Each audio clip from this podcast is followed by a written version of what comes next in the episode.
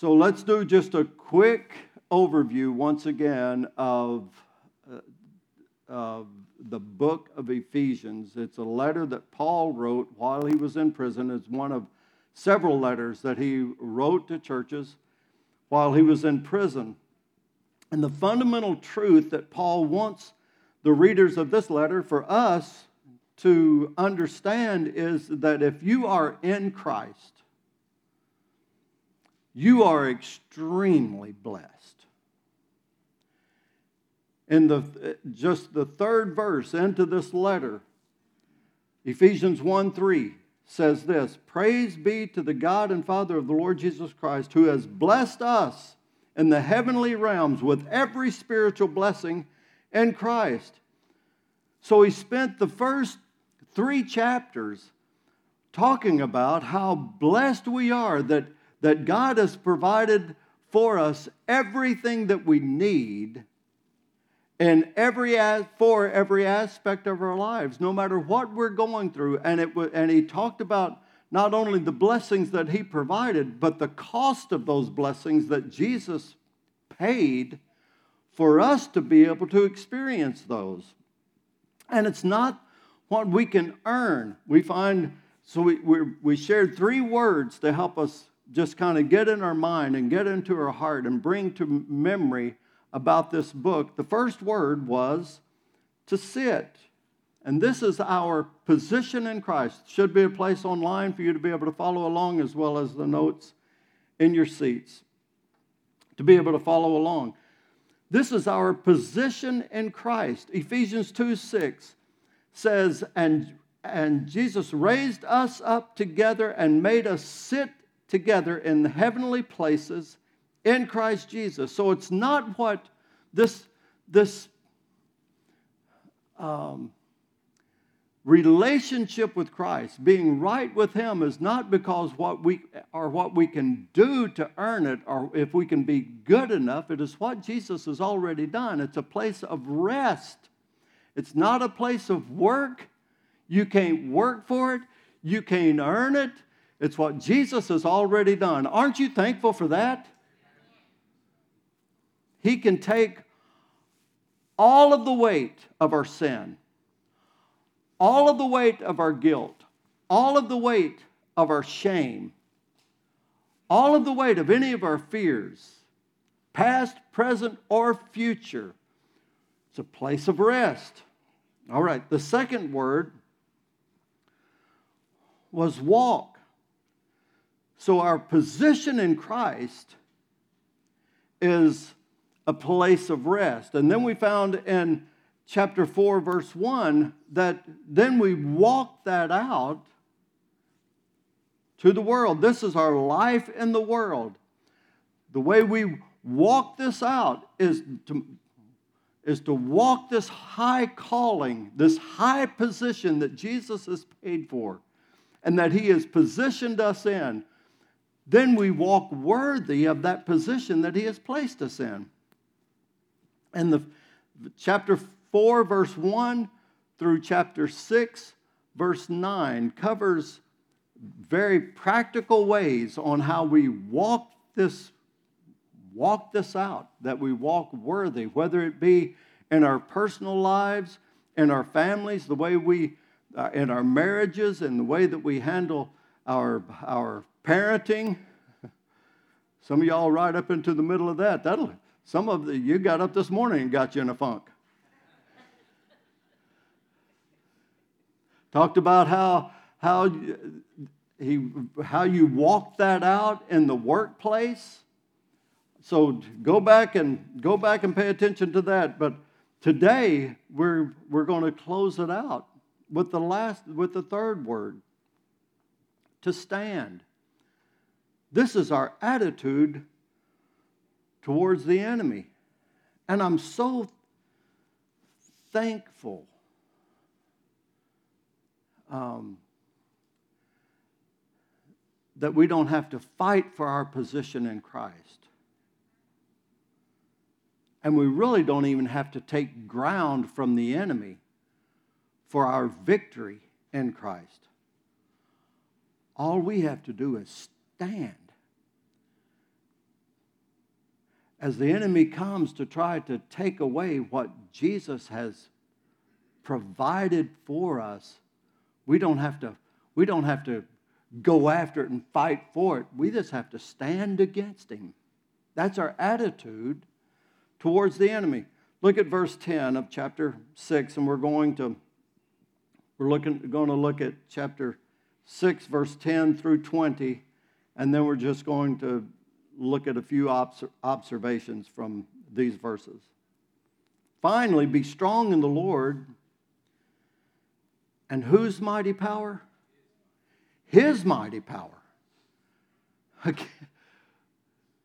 He gives us everything that we need for life and for godliness, even to fight against the enemy, to stand against the enemy. He gives us His power to do it.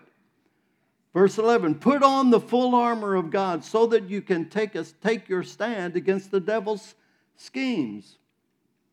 For our struggle is not against flesh and blood, but against rulers, against authorities, against the powers of this dark world, and against the spiritual forces of evil and heavenly realms. You need to remember that. You need to remember who your real enemy is. Verse 13, therefore, put on the full armor of God so that when the day of evil comes, you may be able to stand your ground. And after you have done everything to stand, stand. stand firm then, with the belt of truth buckled around your waist, with the breastplate of righteousness in place, and with your feet fitted with the readiness that comes from the gospel of the gospel of peace.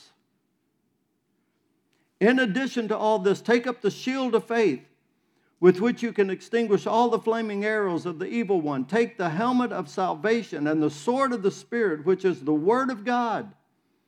And pray in the Spirit on all occasions and with all kinds of prayers and requests. With this in mind, be alert and always keep on praying for all the Lord's people. Pray also for me, that whenever I speak, words may be given me so that I will fearlessly make known the mystery of the gospel, for which I am an ambassador in chains. Pray that I may declare it fearlessly as I should. Lord, as we open up your word today, I just pray that all of our hearts would just be open, that all distractions would be minimized. Lord, that we would receive from you what you would have us to receive and that it would change our lives. In Jesus' name, and everybody say it. Amen. Amen. At some point, every believer will come face to face with the fact that much of the time, the Christian life is, seems at least, more of a battleground than a playground. Isn't that true? I can promise you that at some point you're going to have to stand your ground against the enemy. He is going to come against you. If he's not coming against you, you might ought to worry about that. So let me let's just give a few observations from these few verses. First of all, there is a devil. There is an enemy. And the enemy is not the one sitting beside you.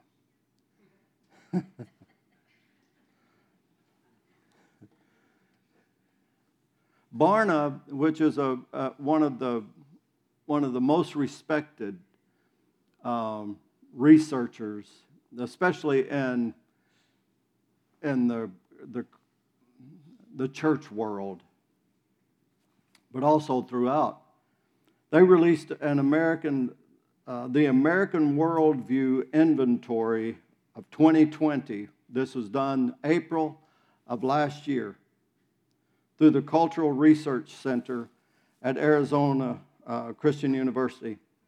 Listen to some of the findings. The study found that 51% of Americans believe God is an all powerful, all knowing, perfect, and just creator of the universe who still rules the world today. It's a significant decline from 30 years ago when the number was 73%. So 30 years ago, 30, 73% of, of folks in the United States believed that, first of all, that there is a God and that He's all powerful, all knowing, perfect, and He's a just creator who is still involved in the world today. When asked about, going back to this study, when asked about the existence of Satan, 56% said Satan is not, is not merely a symbol of evil, but is a real spiritual being and influences human lives. 49%, on the other hand, said they are not entirely sure that God exists. So the authors conclude Americans are now more confident about the existence of Satan than they are about God. There has also been a striking rise in the level of skepticism about God's existence. 30 years ago, only 1% of Americans said a higher power may, may only 1% of Americans said a higher power may exist, but not, nobody really knows for certain. But now 20% agree that a higher power may exist, but nobody can be, but you can't be certain. Study also, this is my conclusion, also found that Americans are really confused because the same survey reported and showed that 71% of this, these same folks, 71% believe God loves them unconditionally, and 66% believe that God has a purpose for everything that happens in their lives. It shows the American culture, though. And we, as followers of Christ, we must hold on to, need to put on the armor of God. Because the devil is real and the devil is scheming to steal, kill, and destroy you. And he takes his job very serious. He is very serious about that. Many times, way more serious about that than we are about standing against him. His desire and plan is to steal, kill, and destroy. But that certainly does not mean that God wants us walking around in fear. I'm glad I got a few head shakes on that. It would be helpful if you said amen.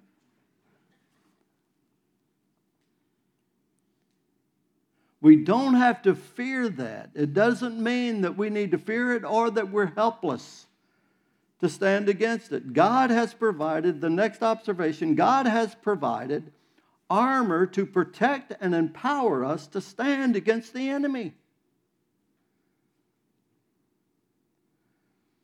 But it's really important that we put on the armor, we put it on. We have to choose to use what God has given us and what He has provided for us to be able to stand against Him. And every piece of the armor is important. Every piece of the armor is important because Satan looks for the unguarded area where we can get where he can get in and look and create a stronghold in our lives.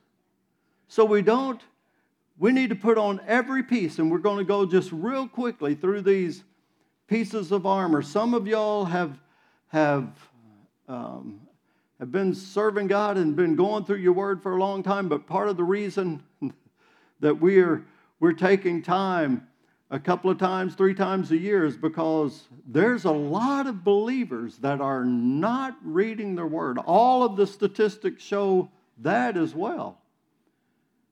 And so we want to make sure that we're going through and we know what God has provided and we know the Word of God.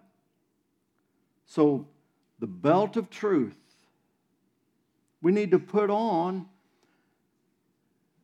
Paul, Paul had a good picture because he was in prison so much. He knew what the Roman, what the Roman armor looked like. So he kind of com- compared and correlated, gave a picture of this for us the belt of truth. Satan is a liar.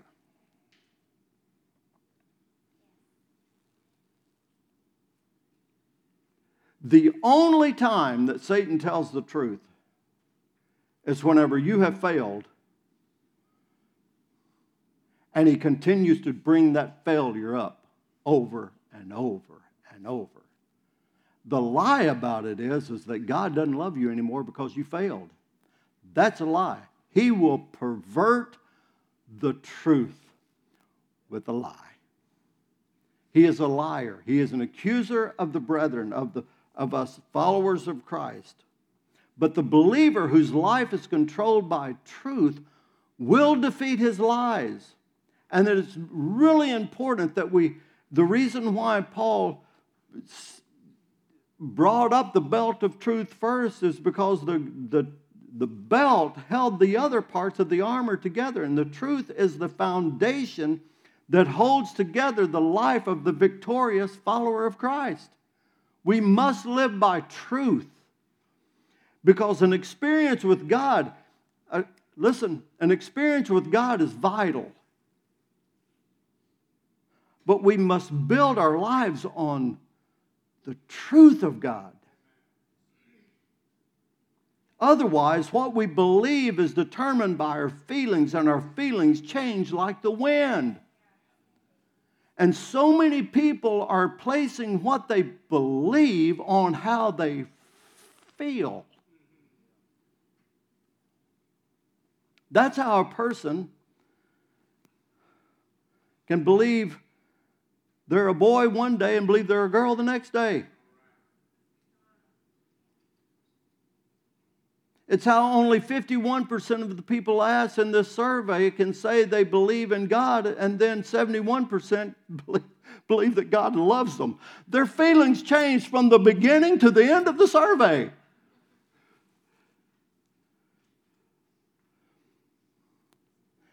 This belt of truth also held the sword. And unless we practice the truth, we cannot use the word of truth against the enemy whenever he comes. Once a lie gets into the life of a believer, everything falls apart. We must put on the belt of truth if we're going to be able to stand firmly against the t- attacks of the enemy. And then the second thing that we saw there is the breastplate of righteousness. The breastplate of righteousness. This was a piece of armor made of metal plates or chains, and it covered the body from the, from the neck to the waist, both front and back, and it connected to the belt. And it symbolizes the believer's righteousness in Christ as well as the righteous life in Christ. So, the righteousness of Christ that is applied to us is our position in Him. But we also need to walk it out in the world.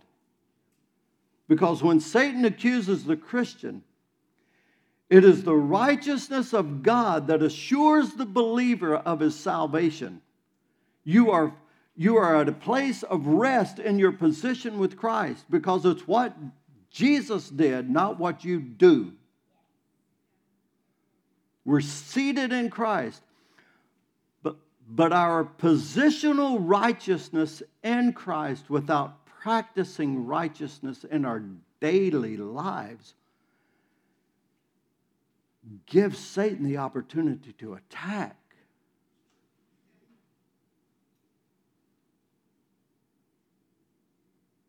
A person of integrity with a clear conscience can face the enemy without fear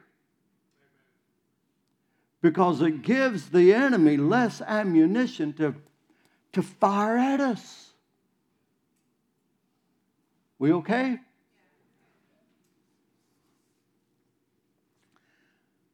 our position in Christ is a place of rest, then we walk that out. And the more, more wholeheartedly that we walk that out before God and the world,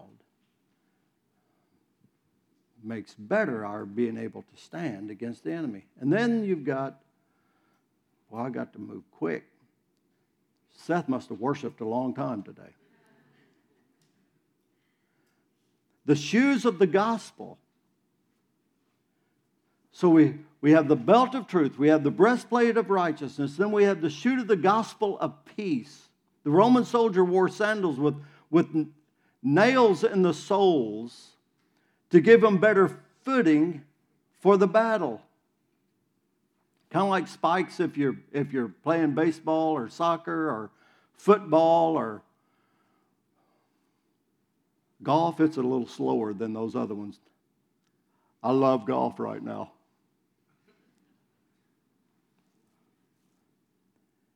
Gave them more, more sure footing because we have peace with God that comes from the gospel, we don't have to fear the attacks of the enemy. He has given us a sure footing through the good news of the gospel of Jesus Christ. It's a, it's a gospel of peace. We have peace with God. And living a life of righteousness gives us the peace of God as well. It's it's the gospel of peace. And we must have we must be at peace with God and with each other if we are going to be able to stand against the enemy. It's the gospel of peace. But the shoes have another meaning because we must be prepared each day to share the gospel of peace with others. We need to spread it to a lost world that is without peace. Amen? We got a world that's without some peace. Satan has declared war. But we are Christ. Bible says that we're Christ ambassadors. We represent Christ. So we should be spreaders of peace wherever we go. And then we have the shield of faith. The shield was, was, a lar- was large, usually about four feet by two feet, made of wood, and was covered with a tough leather. And as the soldier held it before him, it protected him from spears, arrows, and fiery darts. And during, whenever I was looking back this week, I, I noticed something that I had never noticed. As many times as I've gone through the armor of God or whatever. This comment, one commentary that I was looking at was talked about how the, the, the shields were made to where they would interlock with the, with the other person's, with the other soldier's shield. So they would whenever they were being attacked, they could come together and their shields would interlock and make a wall.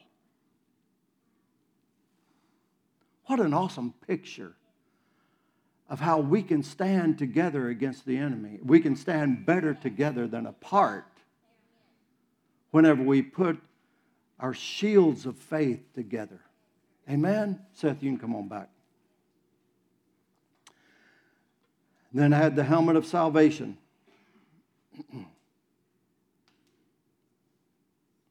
the helmet refers to the mind controlled by God. Romans 12, 2 talks about be, that we, we are transformed by the renewing of our mind. Do we see how important the Word of God is? And we come into even more important, some more importance of the Word of God in the, the next piece of armor, the sword of the Spirit it's the offensive weapon that God provides for us. The, the soldiers, the, the Roman soldier wore on his girdle a short sword. Say that fast. Which was used for close in fighting. There's a whole lot of us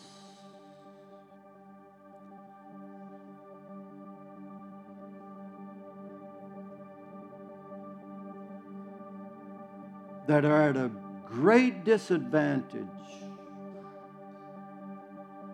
because we don't know how. And sometimes we just leave the sword off. And we enjoy a good experience with God, a time of worship, man. Then we leave out the day and we may put on some other things, but we don't put in sword of the Spirit. And if we don't know how to use that against the enemy, it's our only offensive weapon. We need to be, we need to know the promises of God.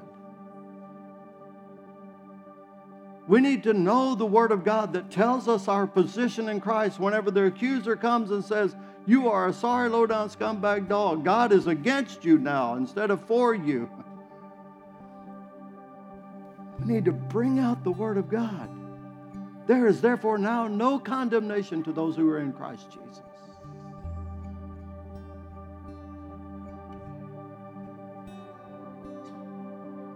There's not a situation that you're going through in life that God does not have a promise to cover.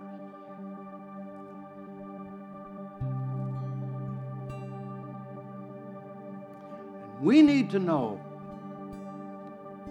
because it helps us to stand. It helps us to back the enemy off.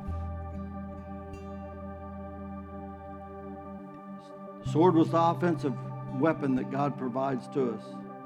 And many of us are at a disadvantage when the enemy attacks because we haven't put on the sword.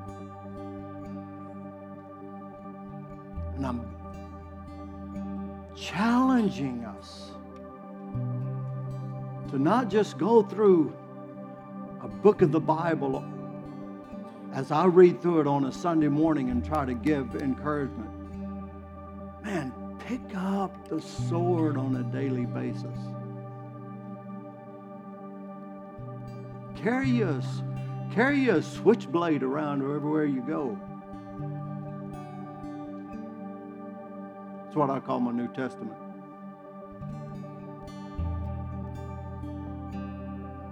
It's helpful. It'll keep you from being deceived. And then Paul closes out with the importance of prayer to help us stand against the enemy. Look what he says again. Or listen, I'm not sure if it's up there or not. And pray in the Spirit on all occasions with all kinds of prayers and requests. With this in mind, be alert and always keep on praying for all of the Lord's people. Pray also for me that when that whenever I speak, words may be given to me so that I can fear so I will fearlessly make known the mystery of the gospel, for which I am an ambassador in chains. Pray that I may declare it fearlessly as I should. Prayer energizes and enlarges the army of God.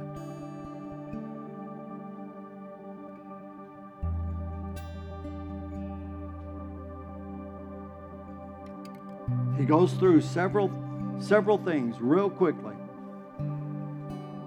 Got you up here a little early. First thing he says, pray in the Spirit. Don't just pray under your own influence.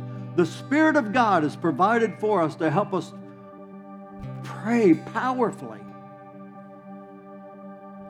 You don't have to just pray your own self. There, we could talk whole message on praying in the Spirit.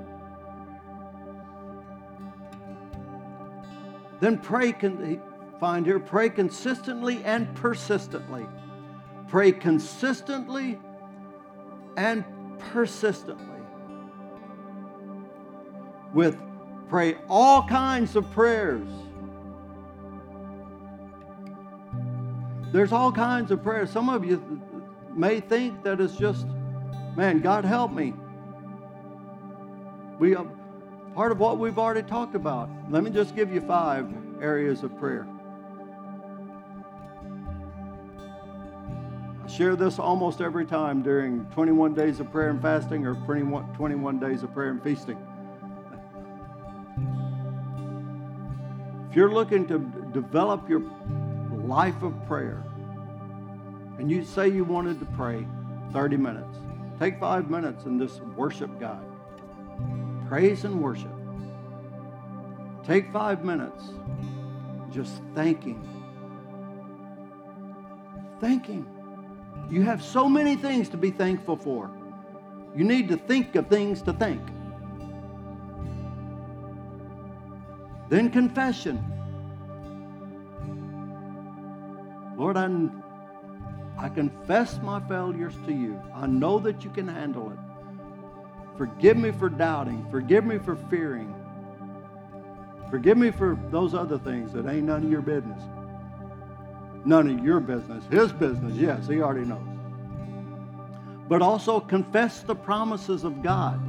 It's not just confessing sin, confessing failure, it's confessing God's promises. And then intercession. That's what He's doing here. Pray for all the brothers and sisters because we need to be praying for one another. And then petition. That's that's the things that we pray for that we need personally. God cares about all of that. And he says, pray in the spirit and pray with all kinds of prayers. Then thing we see is pray with your eyes open. He said, be alert, be watchful. The enemy is out to destroy you. So pray with the eyes of your heart wide open. Pray for each other always. How many of you need it? I need it. The rest of you didn't. You need it because you're a liar.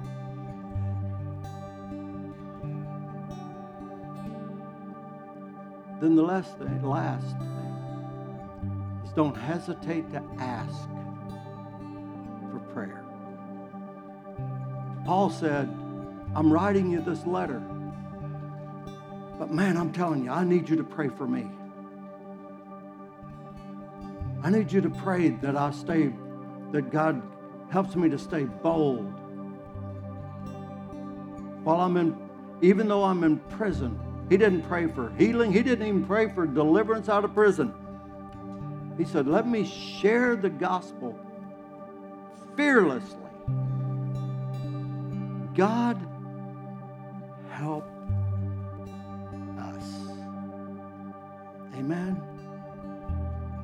Lord, we come to you right now.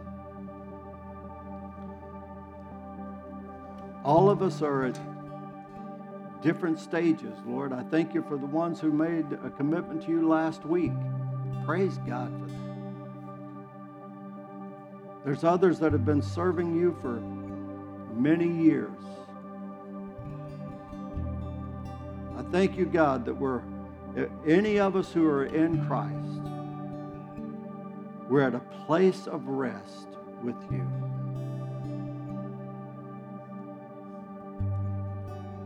We have been justified by what you have done. God, right now, I just pray that we would that we would recognize the enemy, recognize our enemy, that we wouldn't be distracted and start thinking that our brothers and sisters or somebody else, maybe our husbands or wives or kids, maybe our enemy. God, we have an enemy. Let us recognize that and put on the full armor that you have provided. Thank you, oh God, for providing what we need to be able to walk in victory and stand in victory against the enemy. And God, I just pray right now that there's anybody here who has not surrendered, who've not received what you have provided. Lord, whether it be that position in you where they have surrendered their life to you and what you've done for them, or whether it be, oh God, they, they have things in their life that need to be surrendered. They need to put on that breastplate of righteousness.